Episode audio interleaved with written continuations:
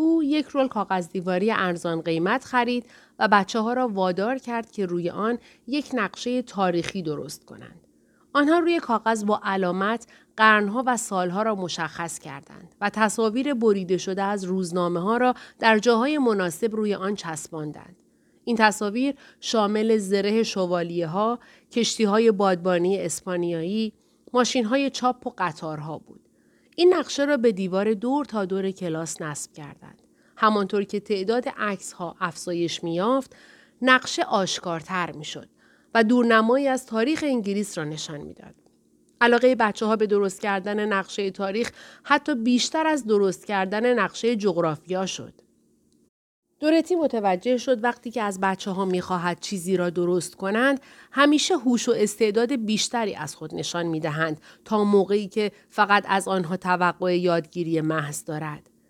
آنها حتی از دورتی خواسته بودند تا در رابطه با ساختن یک نقشه جغرافیایی جهان به ابعاد چهار فوت در چهار فوت با استفاده از خمیر کاغذ با خانم کریوی حرف بزند و از او اجازه این کار را بگیرد.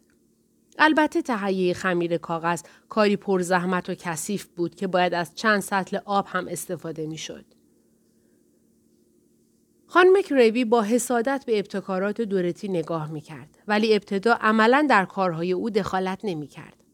البته نمی‌خواست دورتی متوجه این موضوع بشود و با مخفی کردن حیرت و تعجبش از رفتار دورتی از اینکه متوجه شده بود همکاری پیدا کرده که واقعا عاشق کار کردن است خیلی خوشحال و راضی بود و وقتی می‌دید دورتی پولش را صرف خرید کتاب برای بچه ها می کند همان لذتی را می برد که از موفقیت در یک کلاهبرداری نصیبش می شد.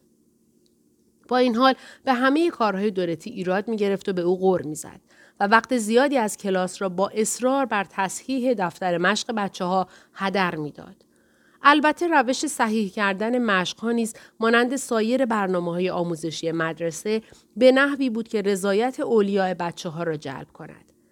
بچه ها گهگاه دفترهای خود را به خانه می بردند تا والدینشان هم آنها را ببینند. و خانم کریوی هرگز اجازه نمی‌داد که علامت یا کلمه ای برخورنده و تحقیر آمیز در آنها نوشته شود. کلمه بد در هیچ کجای دفتر نباید دیده می‌شد و یا روی هیچ قسمت از مشق آنها نباید خطی کشیده می‌شد. و یا زیر هیچ قسمت را نباید خط پررنگ می‌کشید. به جای آن دورتی هر شب کتابچه های بچه ها را تحت نظارت و فرمان خانم کریوی با جوهر قرمز و با جملات کم و بیش تحسین برانگیزی می آراست. جملاتی مثل خیلی تحسین برانگیز است.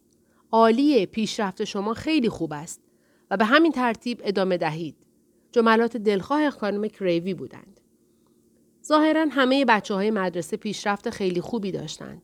ولی مشخص نمی‌شد که این پیشرفت در چه جهتی است. از طرفی به نظر می رسید والدین آنها هم مشتاق شنیدن چنین حرفهایی هستند.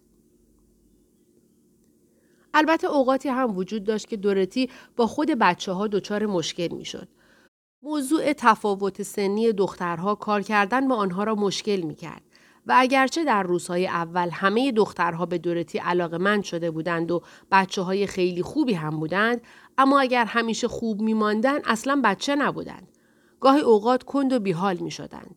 و گاهی نیز به یکی از بدترین رفتارهای دختر مدرسه ای ها که همان کرکر خندیدن است تسلیم می شدند. طی چند روز اول دورتی زمان زیادی را صرف تمرین با ماویز ویلیامز کرد. به سختی می‌شد باور کرد که دختری در سن یازده سالگی آنقدر کودن باشد. اما دورتی اصلا نتوانست برای او کاری انجام دهد. در اولین تلاشهایش که سعی می کرد به او چیزی غیر از خطوطی که همیشه می کشید یاد دهد متوجه نگاه بیحالت و تقریبا غیر انسانی شد که در چشمهایش دیده می شد. اما گاهی آنقدر پرحرف می‌شد که پشت سر هم سؤالهای گیج کننده و بیجوابی را مطرح می کرد. برای مثال او یک روز کتابش را باز کرد و یکی از تصاویر آن را که عکسی از فیل بود به دورتی نشان داد و گفت ببخشید خانوم این عکس چیه؟ این یک فیل ماویس. فیل چیه؟ فیل یه حیوان وحشیه. حیوان چیه؟ خب مثلا سگ یه حیوانه. سگ چیه؟ و به همین ترتیب برای مدت نامعلومی ادامه پیدا می کرد. تقریبا عواسط روز چهارم ماویس دستش را در کلاس بالا برد و معدبانه از دورتی خواست که به او اجازه دهد تا به حیات برود. دورتی هم به او اجازه داد. یکی از دخترهای بزرگتر کلاس دستش را بالا و سپس سرخ شد و دستش را پایین انداخت. انگار از شرم نمی توانست حرف بزند. آنگاه بعد از اینکه دورتی از او خواست تا حرفش را بزند با خجالت گفت ببخشید خانم دوشیز استرانگ اجازه نمی‌داد که ماویس تنها به دستشویی برود چون او در را به روی خودش قفل می کند و از آنجا بیرون نمی آید و خانم کریوی خیلی عصبانی می شود. دورتی یکی از بچه ها را به دنبال او فرستاد تا برایش خبر بیاورد. اما خیلی دیر شده بود. ماویس تا ساعت دوازده داخل دستشویی ماند. پس از این ماجرا خانم کریوی به شکلی خصوصی برای دورتی تشریح کرد که ماویس یک احمق مادرزاد است و هیچی توی کلش نیست و به طور کلی آموزش به او غیر ممکن بود. البته خانم کریوی این موضوع را به والدین او نمی گفت و آنها هم تصور می کردند ماویس فقط کند و تنبل است و شهریش را به طور منظم پرداخت می کردند. کار کردن با ماویس خیلی ساده بود. کافی بود فقط کتابچه و مدادی به او بدهی و از او بخواهی نقاشی کند و ساکت باشد. ماویس هم طبق عادت مثل همیشه خط خطی می کرد و ساکت می نشست و ساعتها در همین وضعیت شاد و راضی باقی می ماند. اما علا رقم این مشکلات کوچک همه چیز طی یکی دو هفته اول خیلی خوب پیش می رفت. واقعا که چقدر خوب بود. حدود دهم نوامبر بود که بالاخره خانم کریوی پس از غرولند و شکایت فراوان درباره قیمت زغال اجازه داد تا بخاری کلاس روشن شود. وقتی کلاس به نحو مطلوبی گرم شد، هوش و استعداد بچه ها نیز به طرزی چشمگیر شکوفا شد. بدین ترتیب دورتی و بچه ها ساعت های خوب و لذت بخشی را با هم سپری می کردند. به خصوص وقتی که شعله های آتش زبانه می کشید و خانم گریوی هم داخل مدرسه نبود و بچه ها با شور و اشتیاق مجذوب یکی از درس های دلخواهشان می شدند. و لذت بخشترین ساعات زمانی بود که دو تا از بچه های بزرگ کلاس مکبس را می خواندند. این دخترها نفس نفس زنان از اول تا آخر صحنه را اجرا می کردند و هر جا کلمه ای را بد ادا می کردند دورتی آنها را متوقف می کرد و شکل صحیح تلفظ آن کلمات را برایشان بازگو می کرد و به آنها می گفت که داماد بلونا چه کسی بوده و یا به آنها نشان می‌داد که جادوگران چگونه روی دسته جارو می نشینند و آن را به پرواز در می آورند. و دخترها هم که گویی در حال شنیدن یک داستان پلیسی بودند می‌خواستند بدانند که چگونه ممکن است بیشه بیرنام به سوی دانیسینین بیاید و یا مکبس توسط مردی که از مادر زاده نشده کشته شود. همه این لحظات مواقعی هستند که آموزش با ارزش و لذت بخش می شود. مواقعی که اشتیاق بچه ها همچون شعله زبانه می کشد و شور و اشتیاق و زحمات اولیه شما را پاسخ می گوید. اگر دستانی باز و آزاد داشته باشی هیچ شغلی جذابتر از معلمی نمییابی. و اما دورتی تا آن لحظه هنوز پی نبرده بود که این اگر یکی از بزرگترین و پیچیده ترین اگرهای دنیاست. شغل معلمی برای دورتی شغل مناسبی بود و او در این حرفه احساس شادی می کرد. او اکنون به افکار خصوصی بچه ها پی برده بود و ویژگی های فردی آنها را می دانست و محرک های خاصی را که برای به فکر واداشتن هر کدام از آنها لازم بود می شناخت. او خیلی بچه ها را دوست داشت و به پیشرفت آنها علاقه مند بود و دلش می‌خواست بهترین کارها را برای آنها انجام دهد. این علاقه و اشتیاق آنقدر در او زیاد بود که مدتی قبل حتی ممکن نبود تصورش را هم بکند. کار پرزحمت و پایان ناپذیر معلمی درست مثل کارهای کلیسا زندگی او را پر کرده بود. او به آموزش فکر می کرد و در رویاهایش هم دیگر به این حرفه می اندیشید. از کتابخانه عمومی شهر کتاب می و تئوری های آموزشی را مطالعه می کرد و احساس می کرد که کاملا مایل است تا همه عمرش را به شغل معلمی بپردازد. حتی اگر برای همیشه هفته ده شیلینگ دستمزد بگیرد. او با خود می اندیشید که معلمی شغل و حرفه همیشگیش خواهد بود. پس از آن بتالت و بیهودگی دوران فقر و تنگ دستیش تقریبا هر شغلی که او را کاملا مشغول می کرد برایش یک مسکن بود. اما معلمی برای دورتی بیش از یک شغل بود. به نظر او آموزش بچه ها نوعی وظیفه و رساله دینی بود که بر عهدهش گذاشته شده بود. او وظیفه داشت که ذهنهای کرخت و تنبل این بچه ها را بیدار سازد و تلاش می کرد چرندیاتی را که به نام آموزش وارد ذهن آنها شده بود پاک کند و از دل و راضی به انجام چنین کاری بود. بنابراین از آنجا که به شغلش علاقه بود به رفتارهای زشت و قبیهی که در خانه خان مکریوی می‌دید بی توجه بود و موقعیت عجیب و غیرعادی خود و آینده نامعلومش را کاملا فراموش کرده بود. چهار اما البته این وضعیت نمی‌توانست زیاد دوام یابد. چند هفته بیشتر نگذشته بود که دخالت والدین بچه ها در برنامه های کاری دورتی آغاز شد. مشکل با اولیاء بچه ها بخشی از زندگی معمولی در یک مدرسه خصوصی است. همه اولیا پس از مدتی از دیدگاه های آموزشی یک معلم خسته می شوند و والدین بچه های یک مدرسه خصوصی درجه چهار در این مورد از دیگران غیرقابل تحمل ترند. از طرفی تصوری که آنها از مفهوم تعلیم و تربیت در ذهن دارند فقط تصوری گنگ و مبهم است و از سوی دیگر نظرشان در رابطه با تحصیلات بچه ها همانند همان صورت حساب قصابی یا بقالی محلشان است و همیشه در این شک به سر می‌برند که سرشان کلاه گذاشته می شود. آنها با نامه های پر از غلط و درخواست های نامعقول و غیر ممکنشان که توسط بچه ها ارسال می شود و بچه ها هم آنها را در راه مدرسه می خوانند، معلم را به سطوح می آورند. در پایان هفته دوم میبل بریکس یکی از با استعدادترین بچه های کلاس نامه به شرح زیر برای دورتی آورد. خانم عزیز، ممکن است خواهش کنم به میبل کمی بیشتر تمرین حساب بدهید؟ من احساس می کنم آنچه شما به او یاد داده اید برایش کافی نیست و یاد دادن چیزهایی مثل درست کردن نقشه و از این قبیل کارهای خیالی چندان به دردش نمی‌خورد. پس خواهش می کنم با او بیشتر حساب کار کنید.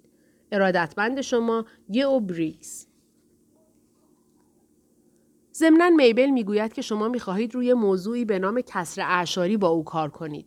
من نمی‌خواهم به او کسر اعشاری یاد بدهید. بلکه می‌خواهم به او حساب بیاموزید. بنابراین دورتی آموزش جغرافیا به میبل را متوقف کرد و در عوض با او بیشتر حساب کار کرد و میبل از این بابت ناراحت بود و گریه می کرد. هر روز نامه های بیشتری به دست دورتی می رسید. خانمی با شنیدن اینکه بچهش ملزم است آثار شکسپیر را بخواند آشفته شده بود. او در نامهش به دورتی نوشته بود شنیده است که این آقای شکسپیر یک نویسنده تئاتر است و از دورتی پرسیده بود آیا مطمئن است که او یک نویسنده غیر اخلاقی نیست او معتقد بود از آنچه که دخترش هرگز در زندگیش به سینما یا تئاتر نرفته احساس می کند که حتی خواندن یک نمایشنامه برای او خطر بزرگی محسوب می شود و غیره و غیره. اما وقتی که دورتی به او گفت که آقای شکسپیر مرده است به نظر می رسید که دوباره قوت قلب پیدا کرد. یکی دیگر از اولیا می‌خواست به درس خط و نگارش بچهش توجه بیشتری شود و دیگری آموزش زبان فرانسه را وقت تلف کردن می‌دانست و به همین ترتیب نقطه نظرات اولیا یکی پس از دیگری سبب شد برنامه درسی را که دورتی با آن دقت تنظیم کرده بود تقریبا از بین برود. خانم ریوی به وضوح به دورتی فهمان که باید هر آنچه را که والدین تقاضا می کنند انجام دهد و یا وانمود کند که مطابق میل آنها رفتار می کند. اما در بسیاری از موارد این امر تقریبا غیر ممکن بود برای اینکه به طور کلی برنامه درسی کلاس به هم میریخت. برای مثال در حالی که همه کلاس تاریخ یا جغرافیا میخواندند باید با یکی حساب کار می‌شد اما در مدارس خصوصی حرف اولیا قانون است. بقای چنین مدارسی مثل فروشگاه ها بر پایه تملق و چاپلوسی کردن مشتریان است و اگر یکی از والدین بخواهد به بچه او چیزی جز نخبازی سرانگشتان و یا خط میخی یاد داده نشود معلم مجبور است به خاطر از دست ندادن یک شاگرد با او موافقت کند.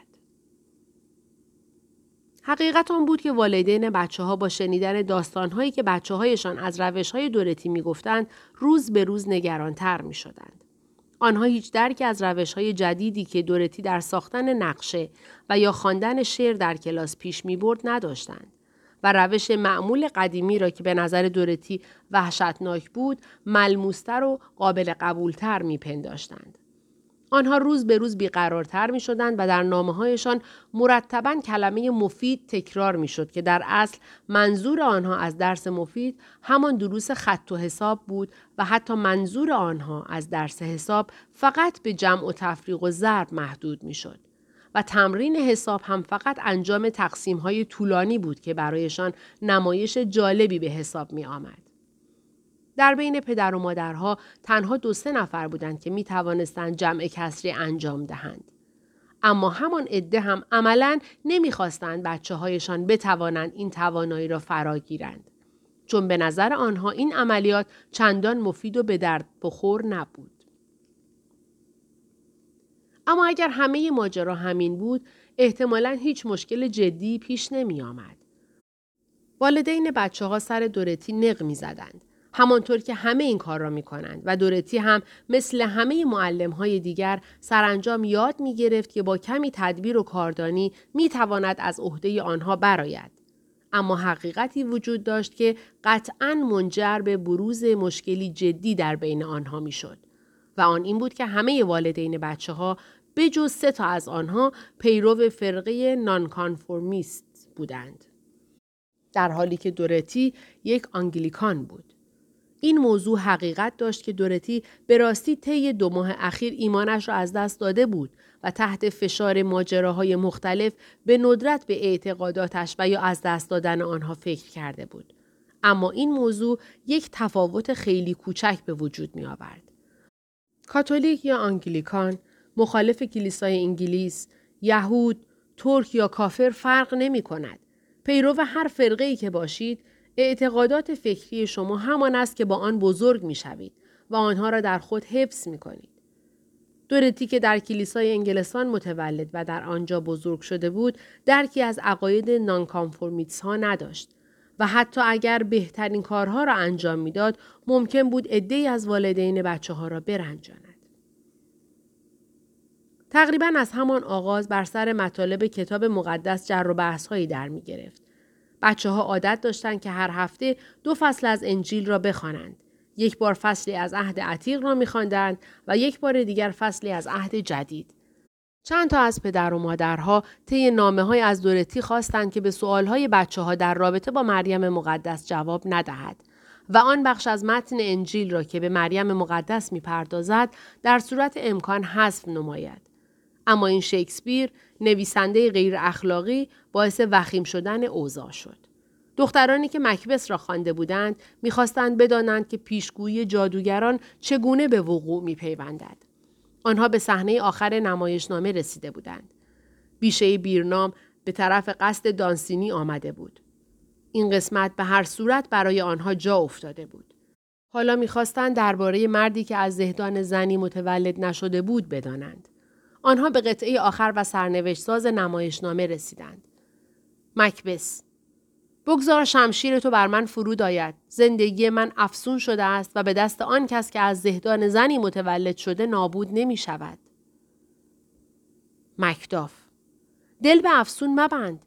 بگذار فرشتگانی که همیشه به تو خدمت می کردند به تو بگویند که مکداف را نابهنگام از زهدان مادرش بیرون کشیدند. دخترها گیج و مبهوت نگاه می کردند. برای لحظه ای سکوت برقرار شد و آنگاه سر و صدای آنها کلاس را پر کرد. آنها یک صدا با هم سوال کردند. ببخشید خانم معنی این قسمت چی می شد؟ دورتی توضیح داد. او ضمن اینکه با مکس و به طور ناقص توضیح می‌داد دچار تردید و دلواپسی وحشتناکی شده بود و می‌دانست که این موضوع برایش دردسر و مشکل جدیدی به بار می آورد. اما با این حال مطالب را برای بچه ها توضیح داد و البته بعد از حرف های دورتی تازه اسباب تفریح و سرگرمی بچه ها فراهم شده بود و شیطنت های آنها آغاز شد. حدود نیمی از بچه های کلاس پس از رفتن به خانه از والدین خود درباره کلمه زهدان سوال کردند. ناگهان بلوا و آشوبی به پا شد و پیغام های فراوانی از این سو و آن سو به سوی مدرسه جاری شد. شوک الکتریکی وحشتناکی خانه پانزده نفر از نانکانفورمیس های محترم را به لرزه درآورده بود. احتمالا آن شب تمام آن افراد با هم جلسه محرمانه برگزار کرده بودند. و روز بعد پس از پایان ساعت مدرسه یک هیئت به نمایندگی از آنها تقاضای ملاقات با خانم کریوی را مطرح کرد. دورتی صدای پای آنها را از داخل کلاس می شنید که یکی یکی یا دوتا دوتا می آمدند و حدس می‌زد که چه اتفاقی قرار است بیفتد. به محض اینکه دورتی بچه ها را مرخص کرد، صدای خانم کریوی را شنید که از بالای پله ها فریاد می‌زد دوشیز میلبرو یک دقیقه بیایید بالا. دورتی از پله ها بالا رفت. او تلاش می‌کرد که لرزش زانوهای خود را کنترل کند. خان مکریوی در اتاق پذیرایی متروکه خود با ترس روی کنار پیانو ایستاده بود و شش نفر از اولیای بچه ها مثل معموران تفتیش عقایق دور تا دور او روی مبلهای راحتی نشسته بودند.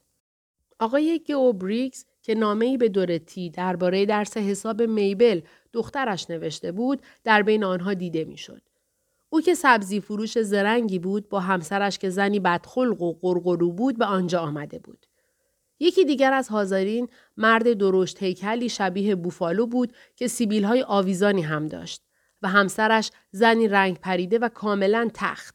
گویی تحت فشار یک شیء خیلی سنگین احتمالا شوهرش آنگونه صاف و تخت شده است. کنارش نشسته بود.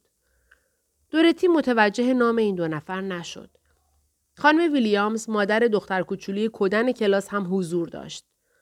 او زنی ریزنقش با رنگ پوست تیره و در عین حال حرکاتی ابلهانه بود که همیشه حرفهای آخرین سخنگوی جلسه را تایید می کرد.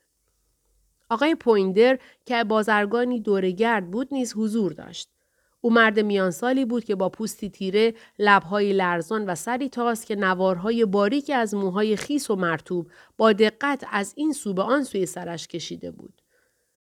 به افتخار حضور اولیاء بچه ها آتشی که با سه تکه زغال سنگ بزرگ درست شده بود در شومین زبانه می‌کشید.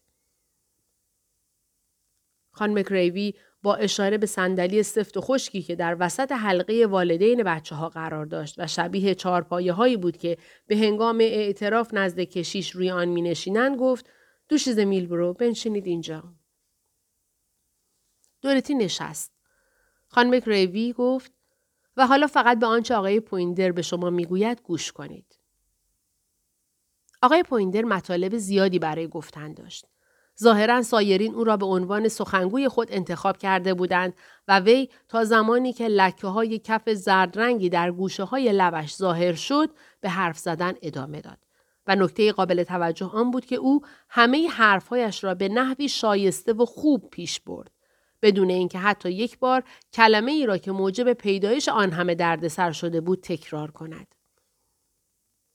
او بی تکلف و با نفوذ کلام یک تاجر دورگرد چنین گفت. گمان می کنم حرفهای من عقیده همه کسانی است که اینجا حضور دارند. من می‌گویم اگر خانم میلبرو می‌دانست که این نمایشنامه مکداف یا هر چه که اسمش هست چنین کلماتی در بردارد خب چنین کلماتی که ما درباره آنها حرف می‌زنیم هرگز نباید آن را به بچه ها می‌داد تا بخوانند. به عقیده من خیلی زشت است که در کتابهای درسی چنین کلماتی چاپ شود. مطمئنم که اگر هر یک از ما قبلا می‌دانست که شکسپیر چنین نویسنده است از همان ابتدا در مقابل این قضیه می ایستادیم. باید بگم همین دیروز با خواندن مطالبی در روزنامه شگفت زده شدم. نویسنده آن مقاله معتقد بود که شکسپیر پدر ادبیات انگلیس است. من میگم خب اگر ادبیات این است پس بیایید ادبیات کمتری داشته باشیم. فکر می‌کنم همه حاضران اینجا با من موافقند و از طرفی اگر خانم میلبرو نمی‌دانستند که چنین کلمه در متن نمایشنامه هست منظورم همان کلمه است که قبلا به آن اشاره کردیم باید بدون توجه به آن به خواندن ادامه می‌دادند و نیازی نبود که آن را برای بچه ها توضیح دهند فقط کافی بود به آنها بگویند ساکت باشند و سوال نکنند یعنی بهترین روش برخورد با بچه ها. دورتی برای سومین یا چهارمین بار اعتراض کرد و گفت اما اگر من توضیح نمی‌دادم بچه ها نمی توانستند نمایشنامه را درک کنند. البته که آنها متوجه نمی شدند. خانم میلبرو به نظر می رسد شما منظور من را متوجه نمی شوید. ما نمی خواهیم این موضوعات را بفهمند.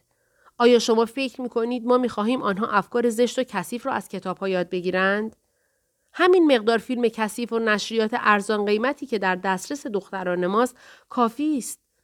با همه آن داستانهای مبتزل و عاشقانه و عکسهای زننده خب دیگه نمی‌خواهم ادامه بدهم. ما بچه های ما را به مدرسه نمیفرستیم که چنین افکاری را در ذهنشان وارد بکنند.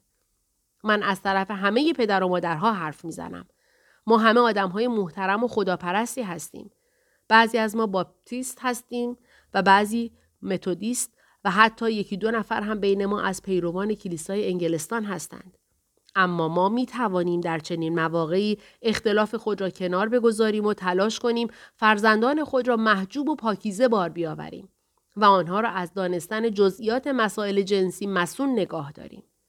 اگر من می توانستم روش خودم را اعمال کنم نمیگذاشتم هیچ بچه ای درباره جزئیات رفتارهای جنسی و نحوه تولد بچه تا قبل از 21 سالگی چیزی بفهمد. همه پدر و مادرها به نشانه تایید حرفهای او سرشان را تکان دادند و مردی که شبیه بوفالو بود گفت بله بله من هم با شما موافقم آقای پویندر. پس از موضوع شکسپیر آقای پویندر به چند مطلب در رابطه با روش های جدید تدریس دورتی اشاره کرد و فرصت را برای آقای گوبریکس فراهم ساخت که هر چند وقت یک بار بگوید بله این درسته کار مفید و به درد بخور. یعنی آنچه که ما می‌خواهیم کار عملی نه کارهای بیهوده‌ای مثل شعر خواندن و نقشه ساختن. به آنها درسهای خوبی مثل خط و نگارش بدهید. یک کار مفید. این جلسه حدود 20 دقیقه طول کشید. دورتی در آغاز تلاش می‌کرد که با آنها بحث کند. اما سر خانم کریوی را از بالای شانه های مرد بوفالو شکل دید که با عصبانیت آن را تکان می دهد و به او علامت می دهد که سکوت کند.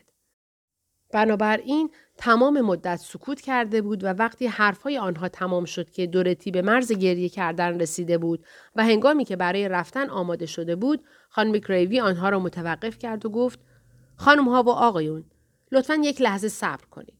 حالا که همه شما حرفهایتان را زده اید و من هم خیلی خوشحالم که این فرصت را در اختیار شما قرار دادم مایلم چند لحظه هم به حرفهای من گوش دهید. فقط به خاطر روشنتر شدن موضوع و اینکه ممکن است بعضی از شما من را به خاطر اتفاقات اخیر مقصر بدانید. سپس خطاب به دورتی افزود و شما دوشیز میلبرو شما هم بمانید. او رو به دورتی کرد و در مقابل والدین بچه ها بیش از ده دقیقه با لحنی کینه توزانه با او حرف زد و لب کلامش این بود که دورتی این کتاب های کثیف و انحرافی را دور از چشم او به خانه آورده بود که یک خیانت و ناسپاسی وحشتناک به شمار می رفت. و اگر دوباره اتفاقی شبیه آن رخ می‌داد دورتی را با یک هفته دستمزد اخراج می کرد. خانم کریوی در حرفهایش بارها عباراتی مثل دختری که من در خانه خودم به او پناه دادم یا کسی که نون منو می‌خوره یا حتی کسی که زندگیش از سر خیرخواهی های من میگذره را تکرار کرد. اولیای بچه ها دور تا دور نشسته بودند و تماشا می‌کردند و در صورتهای بی احساسشان می‌شد لذت و تایید آنها را نسبت به نمایش خانم کریوی در سرزنش و توبیخ گناه دید. دورتی این موضوع را درک می کرد.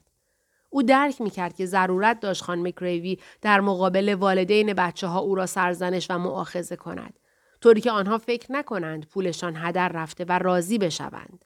اما سرزنش های بیرحمانه خانم کریوی آنقدر ادامه یافت که دورتی را به شدت عصبانی کرد. طوری که او می توانست بلند شود و سیلی محکمی به صورت خانم کریوی بزند.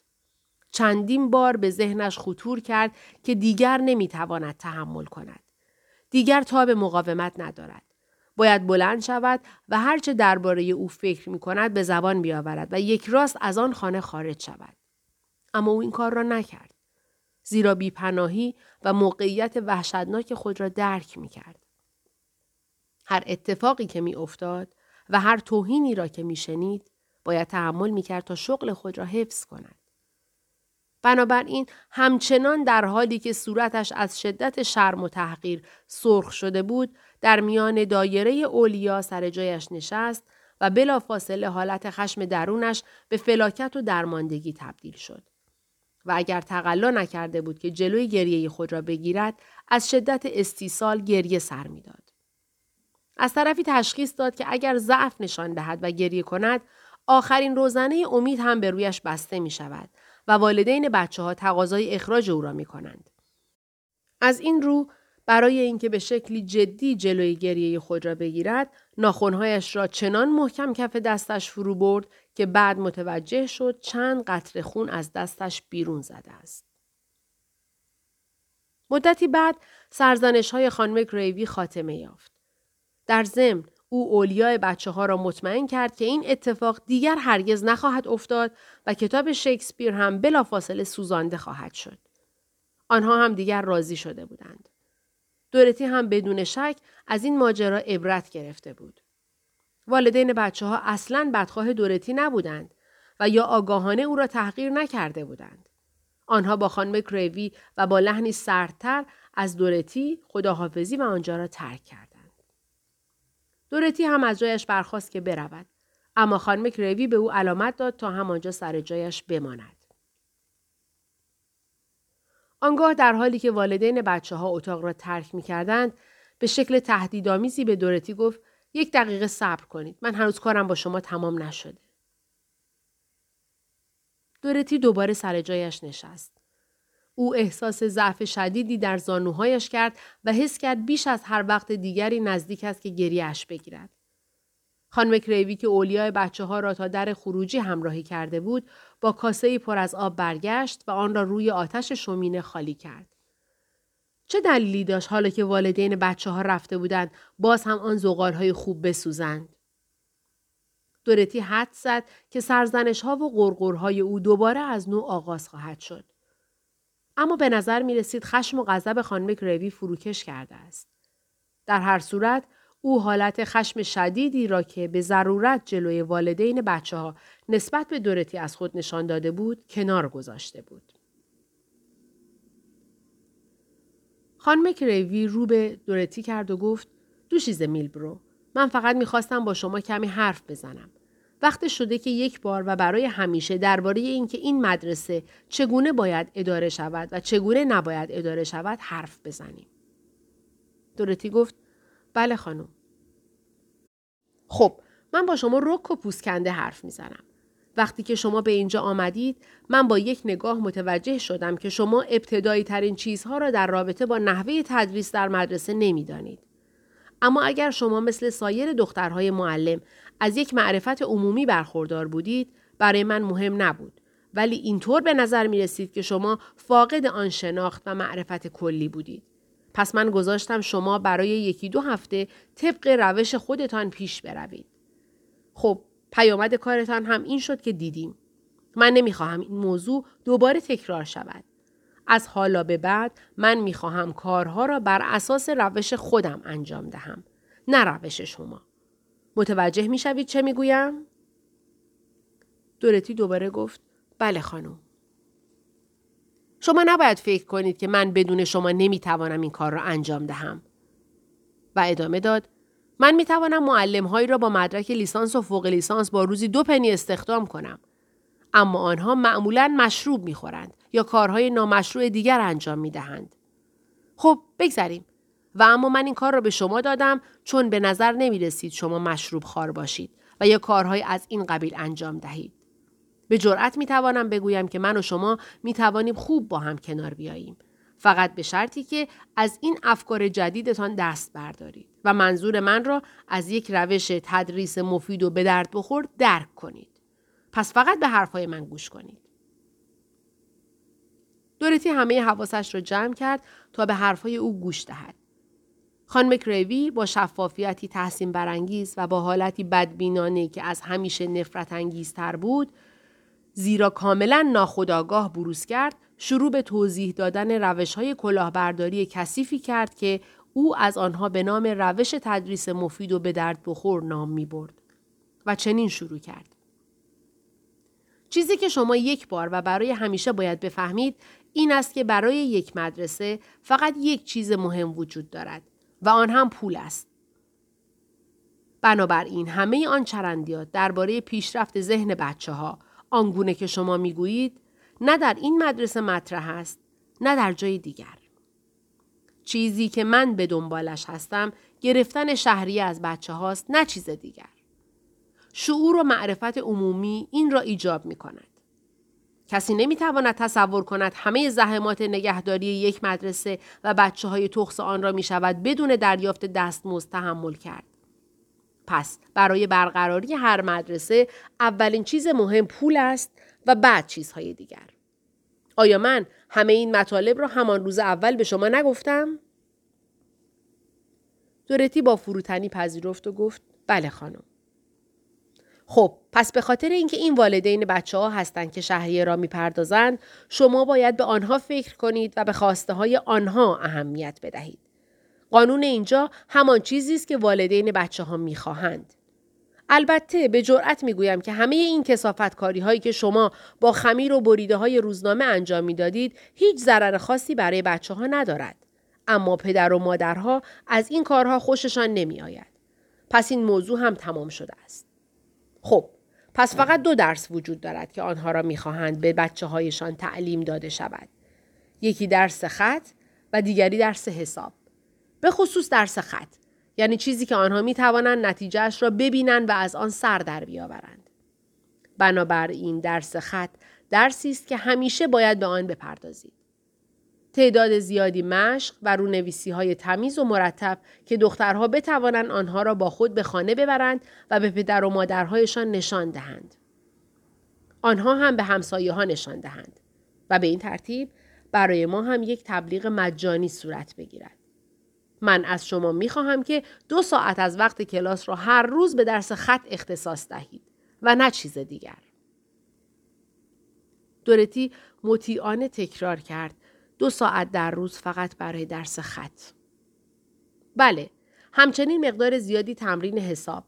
والدین بچه ها به درس حساب خیلی علاقه مندند. به خصوص به محاسبات پولی. همیشه به خواسته والدین توجه داشته باش.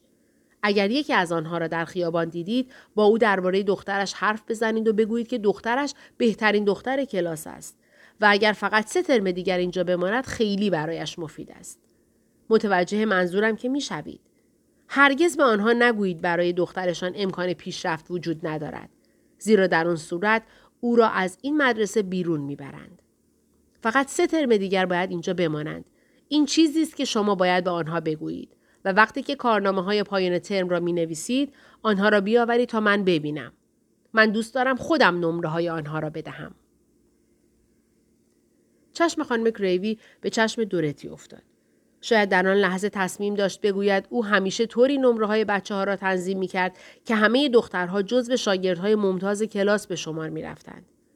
اما در آن لحظه از گفتن این موضوع منصرف شد.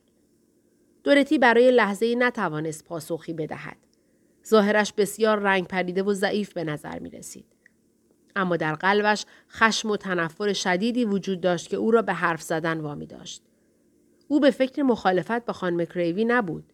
زیرا سرزنش کردنهای پی در پی او به کلی اعتماد به نفسش را از بین برده بود.